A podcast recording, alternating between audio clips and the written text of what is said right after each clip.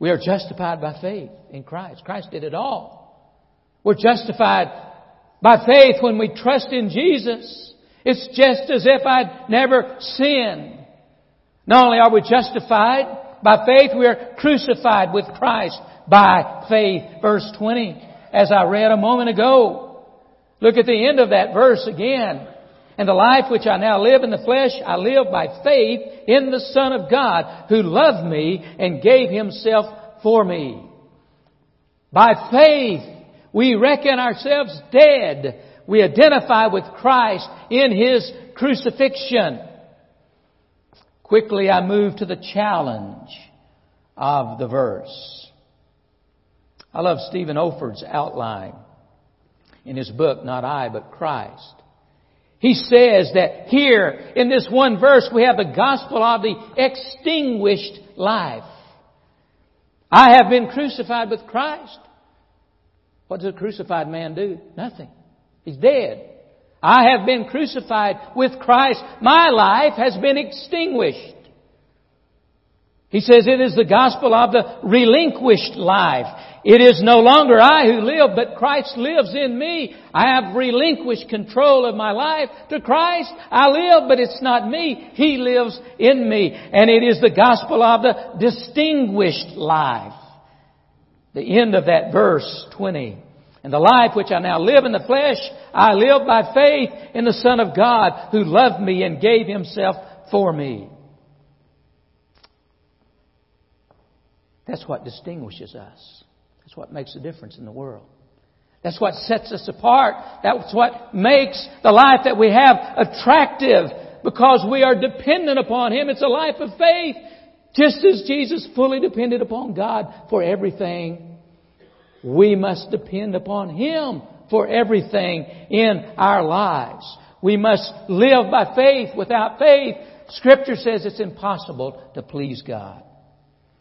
It's a dependent life. It's a devoted life. Jesus gave Himself for us.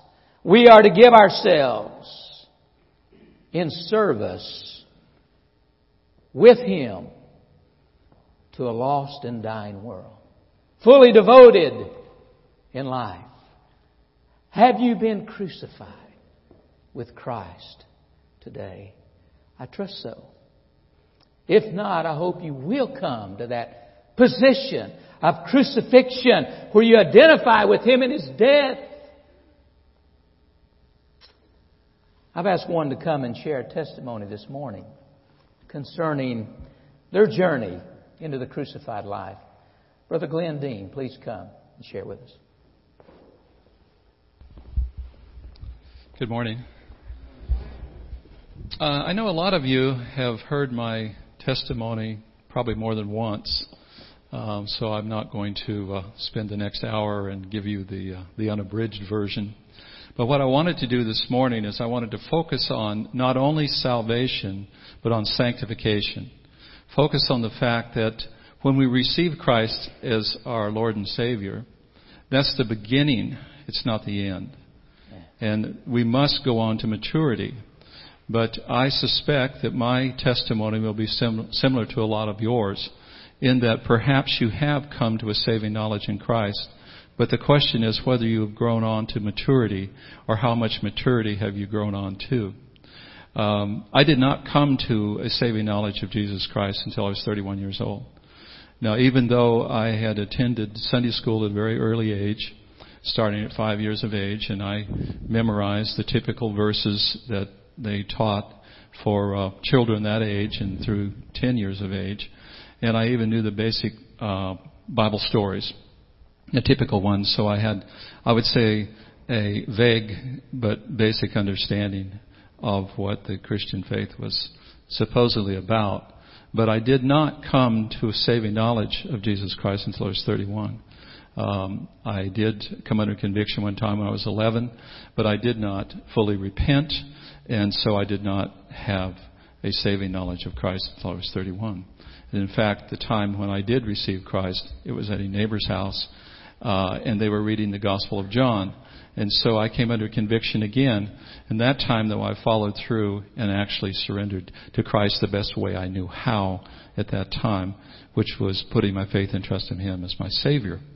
Um, and I can say this that a lot of aspects of my life actually got worse at that time, not better. Uh, we're supposed to you know, put our faith and trust in Jesus and have a happy life. Well, that didn't work out. And for the, the next several years, um, I grew very little very little growth.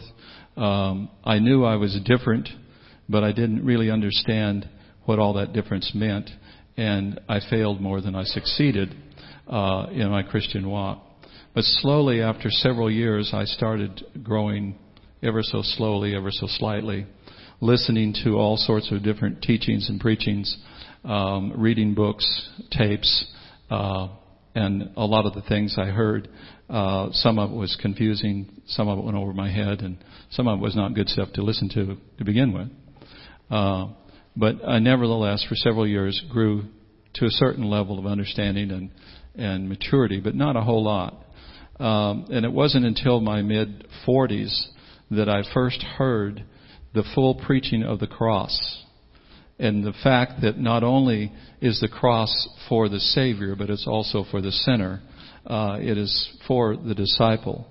And I can remember the first time I started hearing and actually considering what Jesus had said when he said to his followers, he says, if, if, if anyone's to come after me, he must deny himself, pick up his cross, and follow me. And it was as if he was saying, I'm on my way to Golgotha, and so if you want to follow me, uh, you have to pick up your cross too. And by the way, it's a one-way trip um, when we surrender our life to Christ, it's absolute, it's total, it's complete. Um, and we are leaving our old life completely, not just certain things in our life, not just certain areas of our life. And this comes to my mind as I'm speaking right now. I have been asked numerous times by many people, well, I've surrendered this part of my life. Do I have to surrender the rest? And that's a very good question, and I'm glad they ask it because it, sa- it says they're understanding the significance of our surrender. Uh, even though um, they may not be ready to do it, at least they understand it's an issue. Uh, so we do need to understand that when Jesus was talking to his disciples and said, If you want to come after me, you must deny yourself and pick up your cross and follow me. Well, when that became something uh, that was presented to me and I started laying hold of that truth, then I started surrendering what I knew to surrender. And at that time, uh, the teaching that we were receiving, uh, matter of fact, you know, uh, the pastor, some of you do, John Shepard, was preaching the cross, the fullness of the cross. And uh, so I started surrendering everything I could consider around my life, about my life, um, you know, my home, my family, my job, and all these kinds of things. Um, and it took some time before I ever got to the part about my rights, uh, because that's really what gets us right. Uh, our right to be right, for example, our right to uh, be successful, and so on. Um, but several months had gone by through that process, and I went through this continuous surrendering as the Lord had raised something up in my mind, and I would do it. Um, several months went by, and in fact, one night when I was least expecting it, the Lord visited me and raised me up out of bed, and I was completely frightened. Uh, it was quite a, a jolt to be uh, pulled out of your sleep in that manner. And he asked me this question. He said, "Who is it that lives down inside of you?" And I said, "What do you mean? It's you know, it's me, Lord." And he showed me a vision of myself. And he says, "Who is that little man that lives down inside of you?" I said, Well, it's me. And he said, When are you going to surrender your will to me? You've surrendered everything about you, everything in your life, everything around you, but you haven't surrendered your will to me. Well, I thought I had. Um, well, that night I did.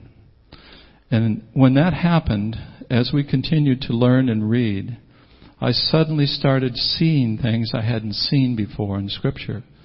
And I started laying hold of the truth uh, beginning in Romans chapter 5 when it, it explains how death reigned from uh, from uh, Adam to Moses, even though the law had not been given. And I suddenly saw how I truly was in Adam when Adam sinned, and this is why I sin. I was born a sinner. And so when I went on to Romans chapter 6, and I, then I realized that not only was I in Adam when Adam sinned, but I was in Christ when he was crucified. And that revelation, uh, Pastor Keith uh, referred to uh, Matthew, where uh, Jesus is asking the famous question of Peter, you know, who do you say that I am? And he said, you are the Christ, the Son of the living God. And the Lord said, well, blessed are you, Simon Barjona, for flesh and blood has not revealed it to you, but my Father in heaven. And what he was saying to Peter was, the fact that I'm standing here before you is not why you understand that I am the Christ. He was standing before everybody else also. But it was revelation. And by revelation, we need to lay hold of the fact that we were in Adam and we, and we were in Christ. And so when this is revealed to us, then we can lay hold of the truth that's actually throughout the series of, of verses in uh, Romans 6 and understand that in fact if we have received Christ, that we were baptized into his death. And that in fact we were in him when he was crucified. Well, the good news is we were in him when, when he was raised from the dead. Because we cannot live out of the resurrected life of Christ except through death. The resurrected life of Christ is what we enter into when we receive Christ. So if we have not died to self, died to who we are, and appropriated the resurrected life of Christ, then the question is, what, what did we do?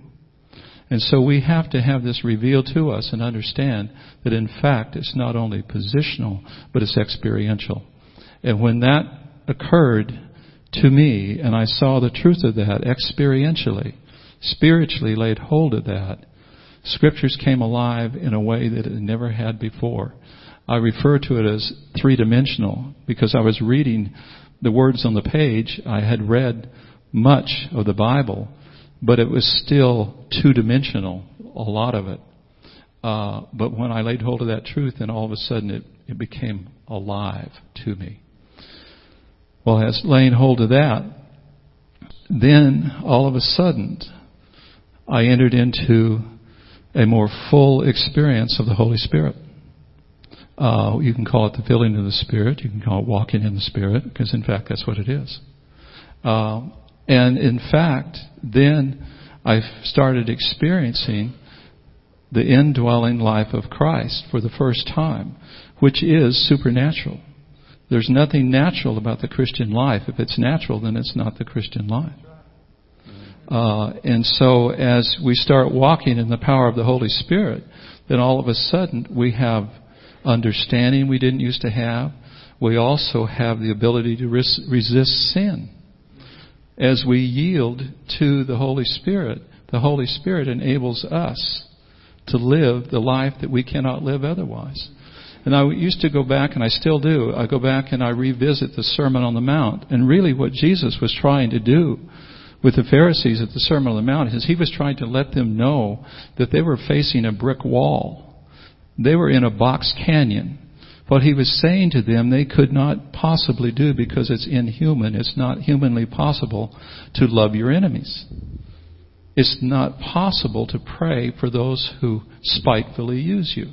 Now you can pretend to be doing it, but you're really not doing it unless you have the indwelling Christ and you yield yourself, deny yourself, surrender your rights. Now that's the last thing that the flesh wants to do we feel we're justified in our feelings. If someone has done something wrong to us, we feel justified as humans to feel anger towards them. But if we've actually been crucified with Christ and no longer live, we have given up all of our rights. We have no right to feel anger and harbor anger towards other people and unforgiveness. And by the way, that's probably the, the main thing that trips up most Christians is unforgiveness. We can live quite well until someone touches something in our life that we consider a sin that's unforgivable. So, the power of the cross in our own life is the only way that we can actually live out the Sermon on the Mount. And this is what Jesus was trying to let them know. Here, this is the way you're supposed to live. Now guess what? You have to figure out how to do it. And I am the way, the truth, and the life. And so it's only when we surrender absolutely and completely and totally to Him and He is in control of us, then we can actually live as He lives through us. And then the Sermon on the Mount is not burdensome. I have seen this in real life. I've seen this in people's lives. When they lay hold of this truth, the anger and the hurt that they have been hanging on to just dissipates. Because they experience the love of God which is poured out in their hearts. And all of a sudden, when you feel the love, overpowering love of God in your own life and in your own heart, you're compelled to forgive whatever trespass there has been against you. But until that happens, people will tell me repeatedly, I can't let go. And of course you can't. Until you let go and let the Lord be your very life. And this is what Paul was talking about. He said, I no longer live. It's Christ who lives in me. For the life I live in the body, I live by faith in the Son of God who loved me and gave himself for me. So it's not, wasn't Saul of Tarsus. We know what he was like. But it's Christ not only in him, but through him. So as we lay hold of these things, then all of a sudden, this Christian life is no longer burdensome. So when I laid hold of that, it changed my life, it changed my view, it changed my direction. I could all of a sudden, I could hear the voice of the Lord. And I, I no longer thought the way I thought, I no longer felt the way I felt. I was compelled by the power of the Holy Spirit. Not my own attitude, not my own background, not my own understanding. But it all comes when we lay hold of the truth that the cross is not only for the Savior, but also the disciple. And Jesus is the one that said it. So if we haven't denied ourselves, picked up our cross, and followed Him, Jesus said, You're not my disciple. So, that is what changed my life, and the Lord has lead, led me into full time ministry, uh, sharing the message of the cross through a counseling ministry that others may lay hold of this truth because it is the cure of all ills. And that's my story.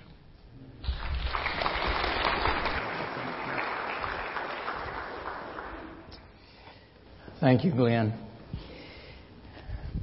A testimony of the extinguished life dead to self. The relinquished life, alive to Christ, yielded to Christ, allowing Christ to live through him. And that brings distinction in life. Some of you today may want your life to count. You want to be distinguished. If you really want to be distinguished in this life on this earth, then you need to do exactly what Brother Glenn has been talking about this morning. Surrender accept the Lord. Believe. We believe on, how does it start? We believe on Him. We have faith in Him. That's how we start. That's what it says in Galatians chapter 2. Faith, believe, that's how we engage. Believe. Surrender. Hmm. And then allow His presence to live through us. Let's pray. Heavenly Father, thank you for this privilege today to look at your Word, to understand, at least to begin to understand what it means to be crucified with Christ. Father, I pray that if there are any here today, the light is dawning, it's coming on, they're beginning to understand. Lord, I pray that they'll take a step of faith to that point of surrender and belief on Jesus. A death to self, but a life made alive through Christ. Father, I pray that you'd bless this invitation for your honor and glory. In Jesus' name, amen.